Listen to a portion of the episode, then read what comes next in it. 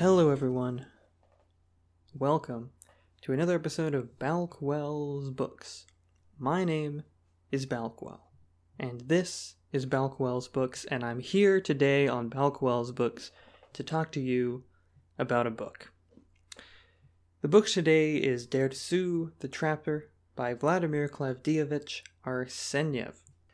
Vladimir Arseniev was a quite prolific uh, Russian uh, ethnographer and geographer uh, in the early 20th century, and he wrote uh, many sort of scientific books. Uh, this one is less scientific and is instead a memoir uh, of his travels in northeastern Manchuria between the years 1902 and 1910, sort of surveying the land uh, as an agent of the Russian government.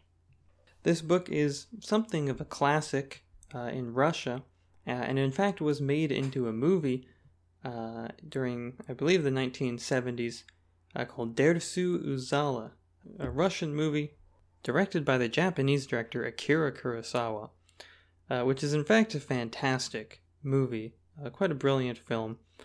And that's how I found out about this book.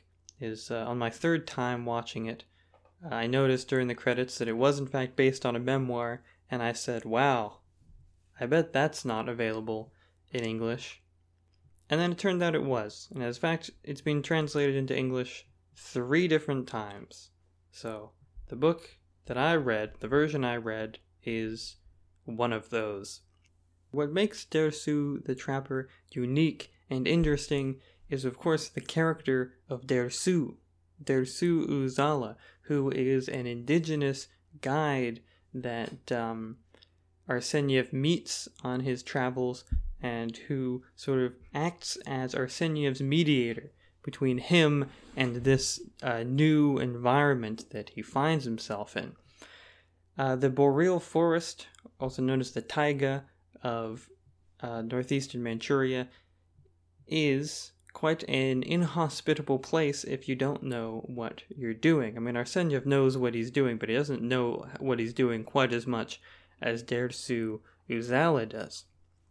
See, it's very cold, it's uh, very wet, there are many uh, extreme weathers that can occur um, while you're there. There are dangerous creatures lurking uh, in the shadows, etc., etc. So Arseniev encounters this man, Dersu Uzala, and the two form an immediate bond of friendship. And their friendship is sort of the uh, driving force of the novel. Now, I'm going to call this book a novel, even though it purports to be a memoir. And in fact, on the cover of my edition, it says a true account by uh, V.K. Arseniev. A very tiny amount of research reveals that there are many discrepancies between uh, the account we find in Arseniev's diaries and journals and sort of official documents uh, of the time and this book, which was composed for public uh, appreciation, public enjoyment, right? Most memoirs really uh, contain much untruth about them, much sort of manipulation of events and timings and such, because, you know, memoirs, they're a way of telling the story of your life and when you tell a story about something and you want the story to mean something to people, you want it to uh, feel like it has a certain amount of coherence to it. You want it to have um, sort of narrative structure and thematic resonance. Uh, you have to change a lot because people's lives, uh, as they are, the sort of strict data of someone's life, does not have much uh, thematic content uh, or at least not many, not much comprehensible thematic content. And so it only makes sense that we must uh, change things. So I generally consider memoirs to be novels based on true experiences rather than nonfiction. And um, it allows me to understand these books much better, I feel. So with Dersu the Trapper specifically, uh, what we find out is Dersu Uzala himself was not actually there uh, for all the events in this book that he participates in. He acted as Arseniev's guide during one of the several expeditions that take place or that are uh, accounted for in this novel. But much of it, much of the, the story between them uh, has been modified um, in ways that, you know, frankly, it makes it a better story. However, what this does mean when we consider this as a novel, uh, it sort of changes our relationship with Arseniev, or rather, Arseniev's relationship with the book. Um, when you're presenting a so called true account, when you're offering a sort of non fiction um, account of something that has happened or of things that exist, there's the expectation, or you're taking on the posture of a strict observer. That you are telling us what you've seen and your perspective, uh, as much as is possible, is meant to be left uh, sort of to the wayside. However, when you're writing a novel, this is quite a bit different because now, rather than being a, a lens or a sort of camera looking at the world, you are now the creator of this world. You're the creator of this story. And Arseniev is very much the creator of this story that he tells us and the, the world that he depicts. So, what sort of world is this that he depicts? Um, well, like I mentioned before, it's uh, somewhat somewhat of an inhospitable place relative to many other places you can live in the world, and uh, Manchuria is at the frontier of a few different, a couple different empires, and is a location inhabited by many different uh, kinds of people. So, of course, Arseniev is a Russian. He's coming there as a Russian uh, for the Russian government. Who he encounters there, obviously, there are the indigenous people. Uh, Dersu himself is a Goldie. Back then, they were known as Goldie by the Russians, which uh, turns out to be a bit of a misnomer, and uh, nowadays they uh, are referred to as Nanai. So we have Dersu is the the only representation of the Nanai in the book. If you look at the journals, uh, Dersu actually had a brother and uh, other members of his family. In the book, his he's alone. His family is all dead from smallpox, and I'll, I'll get into that a little bit later. Aside from Dersu, we also have the Udahe or Udage, uh, Udage villages that uh, Arseniev comes across we have Solon people, and uh, on top of that, there are quite a few Korean villages. From what I can tell, the reason for this is that uh, during the late 19th century, uh, the northern part of the Korean peninsula was uh, suffered a series of natural disasters that caused many people to move further north and have now settled in Manchuria, now being the time of the book, not right now. Um, aside from this, we have, of course, Chinese people. Now, the Chinese are sort of the uh, outgoing uh, empire in the area, the sort of incumbent empire that is being pushed out by the Russians. And what we find in the sort of depiction of the Chinese people that we encounter in this book for the most part, they are operating uh, within an imperial framework. They are landlords um, and they are exploiting the indigenous people for their labor, putting them into bonds of debt, of unquantifiable debt. That, that you know no one even keeps track of it because it's so much debt that it basically turns the indigenous people into indentured servants. The Chinese are there for fur, animal hides, stuff like this, and also ginseng, which uh, apparently Manchurian ginseng is the best ginseng you can get if you're ever in the market for ginseng.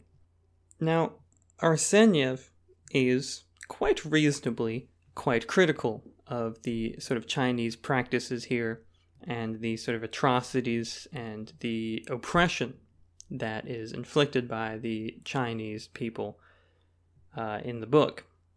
However, we must take a little bit of time to consider who Arseniev is working for and what his perspective is here. Obviously, in a in a strictly sort of moral sense, we can easily easily sympathize with what Arseniev is telling us about what is happening. However, we have to remember that often the most harsh, most vocal critics of empire, of imperial projects, uh, are people who want to set up their own empire uh, where the empire they are criticizing uh, is set up. And if you've read any accounts uh, of British travelers during the expansion of the British Empire, um, the way they describe Spanish rule, you will know that this is the case. Obviously, this doesn't downplay or sort of, this does not mean that the accounts are untrue, but simply that there is a sort of prop- propagandistic reason for these to be presented in such a novel because the Russians are performing these this exact same type of colonialism, these exact same practices, committing atrocities of their own all throughout Siberia and much of the land um, that Russia now now controls, even in Manchuria. And of course, Arseniev is presenting the Chinese oppression uh, as a justification for Russian involvement in the area. Whether he means to be doing this or not, this is this is what he's doing. And he, he can pretend he's just a dispassionate scientist all he wants, but this is the function. Um, this is the sort of uh, external function of what he's doing. And we see uh, this sort of Russian perspective of Arseniev operating in a sort of complex relationship with his own moral intentions. And that's sort of much of the not explicit conflict of the book, but that's the conflict that we might feel reading the book. When we think about Dersu Uzala himself, now I mentioned before, Dersu Uzala is um, a modified character, so basically a fictional character based on people that uh, Arseniev had met. And it's hard to ignore the fact, even if you love the book, like I do, and and think love the relationship and the friendship between Arseniev and Dersu, consider it a beautiful thing, which I think it is, and believe Arseniev to be well intentioned and, and honest in his respect and admiration for Dersu Uzala. His knowledge of the environment he lives in, obviously, as a hunter, and especially um, working alone as he does, he needs to be incredibly knowledgeable about the animals of the forest, their tendencies, uh, be able to tell by tracking what they're doing, you know, whether they're healthy or unhealthy, what sort of animal he's uh, traveling after, and also being knowledgeable about uh, weather patterns, so you know you know when it's going to blizzard, and you need to you know set yourself up to not die in a blizzard. At the same time, uh, it's hard to ignore the fact that Dersu Uzala does contain elements of the sort of noble savage trope uh, that is very common across sort of frontier literature or ex- exploration literature of the 19th and this is early 20th century. Um, and the sort of fundamentally european perspective that arseniev brings to the the tragedy of dersu uzala's position in the world.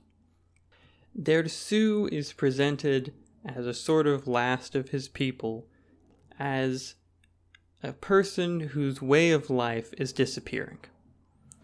And the reason his way of life is disappearing is because of Russian encroachment in the area. I mean, smallpox killed his family and, and much of the people he knew the in the village that he lived. Um, and smallpox was brought by Europeans on top of this, the sort of urbanization and industrialization of the area by the Russians, they've constructed towns, uh, city of Vladivostok and they're constructing railroads through the forest has meant that Dersu, Dersu's relationship to the taiga, the boreal forest, uh, is no longer going to be possible in the near future. And Dersu, we see later in the novel when he uh, loses his eyesight and has to spend some time in a Russian village, is fundamentally incompatible with the Russian way of life, the urban Russian way of life, where one does not go out and collect firewood for themselves for oneself or collect water for oneself or or anything like this, but it's instead you know has to pay for these sort of resources and has to follow certain laws uh, because of your you know living in close proximity to people and living under these sort of social norms that, that Europeans live within. Now Arseniev is of course sympathetic to this tragedy, but of course the tragedy is brought about by the colonial project of which he is an agent. And for the people back home reading this work who are feeling this sort of catharsis of tragedy, for the people who feel bad about Dersu Uzala, um, there is a large element of hypocrisy here because, of course, uh, you're having your cake and you're eating it too. Not only do you displace these the these people, not only do you get access to the resources and the land uh, the resources of the land on which they lived, uh, you now get the catharsis of feeling bad about it.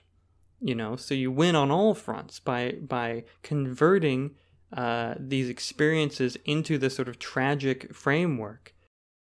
It's still, even if there is the attempt to be sympathetic, it still is all operating in this European framework. And if you're interested in this kind of thing, uh, Edward Said, the Palestinian uh, writer and literary critic, has many essays on, on such topics, obviously relating to the displacement of Palestinians. You know, it's it, you can't ignore this aspect of the novel. I mean, you can, if you want, and if you read reviews or read people talking about this book generally or the film, uh, people do ignore this and they, they have their fun that way but I think it adds an extra layer of complexity that actually makes the novel more interesting. The at a surface level, this is a novel about friendship. It's about intercultural friendship. It's about people relying on each other in a harsh environment. Arseniev has to rely on Dersu for his very survival. Dersu saves him over and over again because Dersu um, understands the environment he's in. He's sort of uh, he inhabits it, whereas Arseniev is merely uh, traveling to it and traveling through it. At the same time, the book has that sort of beauty of going into the wilderness. I mean, people who love to hike, people who love to camp, you know, are gonna get a lot out of this book. It, it's you know, it's gonna make you want to hike. It's gonna make you want to camp because you have that sort of connection with with nature going out into the forest and being at the whim of, of nature and also learning through Dersu's through Dersu's knowledge uh, how this sort of ecosystem works and how everything is interconnected, how everything is related, and the complexity of such an ecosystem and how we as humans can operate within it in a way that isn't totally destructive and insane. So we have all of that, all of these very sort of positive themes and and you know, it's a very enjoyable work, you know, very interesting, very thrilling. I mean, there's plenty of of action in the book and you know, li- surviving on a knife's edge but at the same time, we have this aspect of Arseniev's perspective sort of barging into this world and bringing with him or coming with all this sort of interesting historical context. This book presents us with an area of the world that is at the frontier of these two empires I mentioned, the Chinese and the Russian, and is, is changing because of the changing fortunes of these empires at the time.